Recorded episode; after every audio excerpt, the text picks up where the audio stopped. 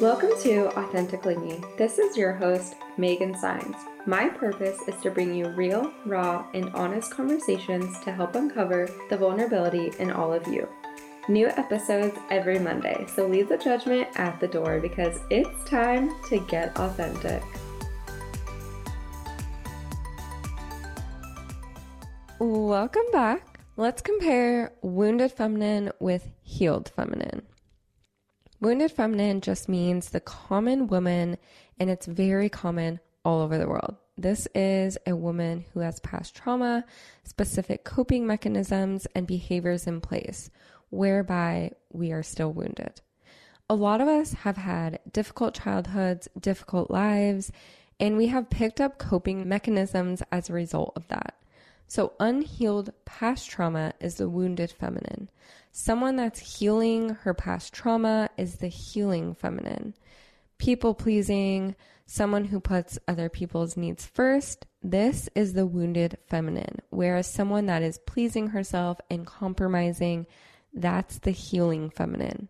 Weak boundaries versus assertiveness. Assertiveness is essential for teaching people how to treat us. External validation, that's the wounded feminine. She wants love outside of herself versus inner validations.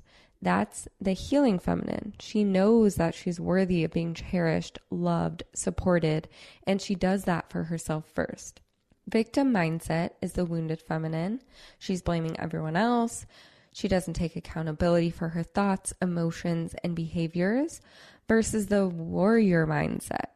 That is the healing feminine, whereby she takes accountability for her mindset, her thoughts, emotions, and habits in her life. Self judgment, putting herself down, judging herself, blaming herself, hating herself, that is the wounded feminine versus someone that is accepting themselves, loving themselves, and not judging themselves too much, the healing feminine.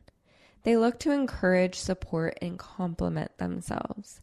Someone that is completely triggered and reacting all the time, this is the wounded feminine. Whereas the healing feminine, she's healing her triggers. She knows that when she gets triggered, it's all about herself and it's her old wounds coming up. She's working on healing her triggers. She's not throwing it on other people by reacting all the time. The wounded feminine will focus on her weaknesses. The healing feminine focuses on her strengths. There are many many more to these, and I will be doing a post on them. I was wounded for so long. I didn't grow up with my biological mother. I grew up with my stepmom, and she was a great mother figure. I am very grateful for her. But it wasn't until I started to learn more about feminine energy that I realized how much I was missing even though my mom wasn't around, I could still feel her. I watched my best friend have the greatest relationship with her mom, and her mom was a huge mother figure for me growing up.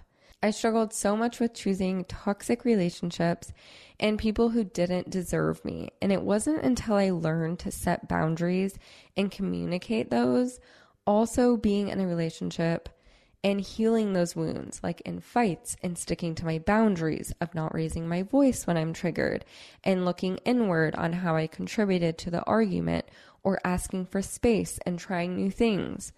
I also healed and embraced my sexuality. Women are sensual, sexual beings, and there's nothing to be ashamed of. I allowed myself to be playful and innocent. I danced, sang, laughed, and joked. I allowed others to help me. I let myself trust and rely on other people. So, how do we heal wounded feminine and fully step into the healed feminine energy? Start little. Feminine energy is all about being in the flow of things. There's no rigid structure. Surrender. First, you need to understand the traits of having a wounded divine feminine. This is important because you need to have awareness that you are even doing what you're doing and that you're operating in any of the unhealthy boundaries. I have created a chart that is posted on my Instagram, so make sure you save it to reference. Go ahead and give yourself a little test and see where you fall on the spectrum of having a wounded feminine energy when you're looking for connection, when you're looking for intimacy, whether it's in your romantic relationships or relationships you have with anybody. Because when you feel triggered or when you feel emotionally caught in a tight spot, oftentimes that comes from and through our wounded traits, not the traits of the divine feminine energy. Make sure you comment which ones you resonate with the most and which ones that you are aware of now and are going to start working on.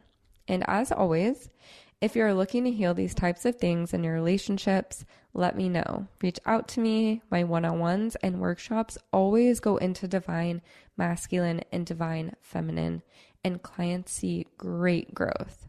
I want to talk about some signs that your divine feminine is healing. Hypervigilance stops looking like intuition.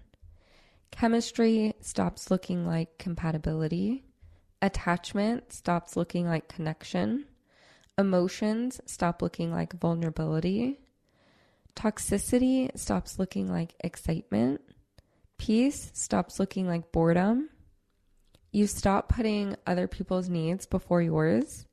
You no longer depend on someone else for your own happiness. And you feel responsible for your life and no longer play the victim role. Also, exploring your mom's lineage and your grandmothers and ancestors can help heal the divine feminine. You can heal your inner feminine by forgiving your mother for the times she let her own pain manifest into yours. I love the mother wound so much.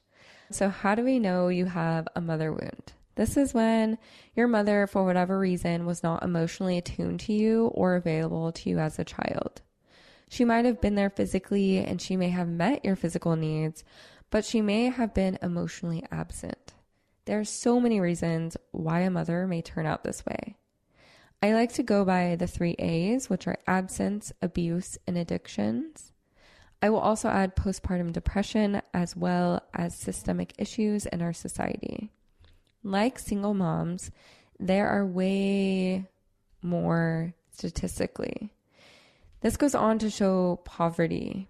Perhaps your mother was in an abusive relationship. Maybe she was an immigrant. Maybe she had a physical or mental illness. Or it could be none of these. And maybe on paper it looked like everything was great, but then when you look back, you just have this feeling that your mom wasn't there for you. Maybe it feels awkward to show affection to your mom. If you've had any of these feelings, then it means that some need was not met. And it doesn't have to be intentional on your mom's part either. In college, I studied multiple different age ranges, but most importantly, babies and how their moms would react to them when they started crying, does she get down on the baby's level and hug the child and soothe and say, Oh, honey, it's okay? Sometimes the mother would laugh uncomfortably or didn't react at all. And what the baby learns is that no one is going to help them or coach them if they are scared or hurt. And these little things really do build up over time. These are subtle things that happen. This can translate into romantic relationships, I've definitely found these in some of the partners I've dated.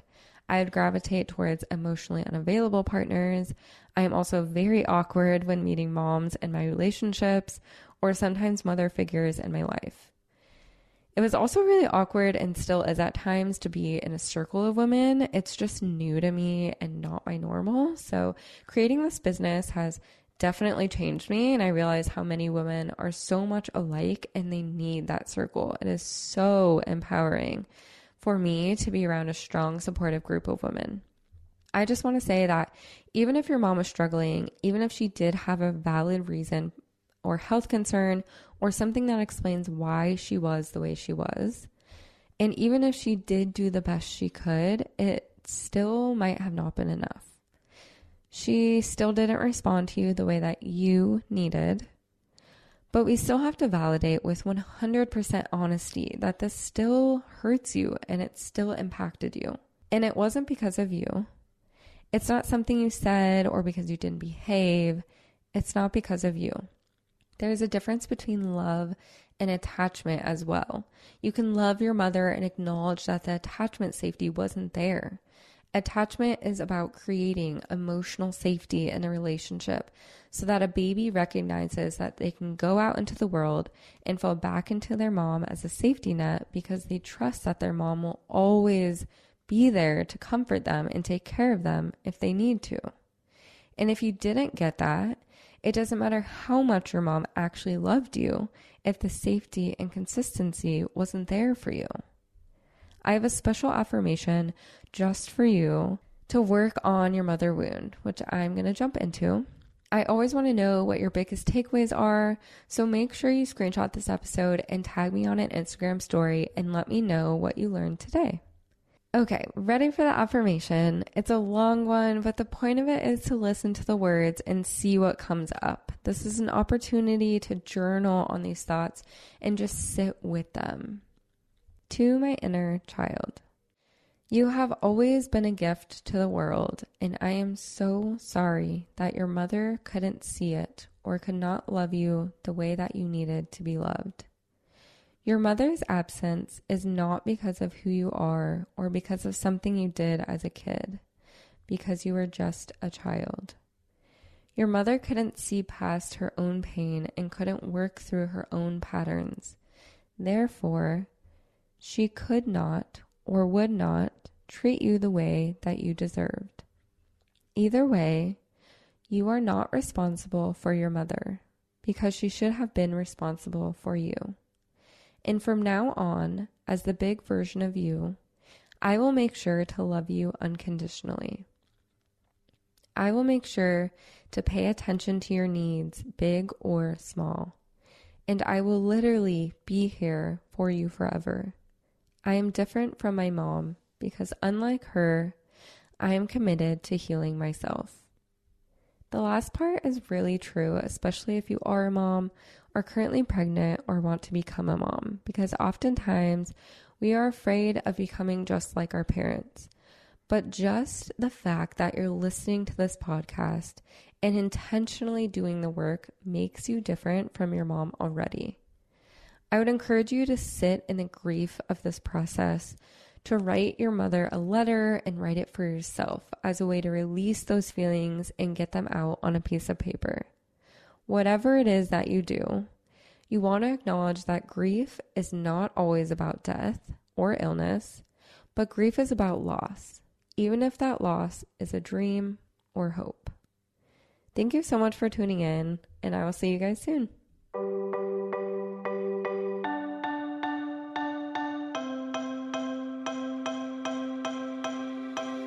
Thank you so much for listening. My goal is to always create a safe space to be vulnerable in. And if you benefited from this episode in any way, the best way to show your appreciation is by simply screenshotting this episode and sharing on your social media or with your team. Or even better, drop me a review on whatever platform you're listening on. Don't forget, if you're looking for additional support, I love being a resource to you on Instagram at Heal with Megan. I can't wait to share space with you all again next week. Sending you all love and healing.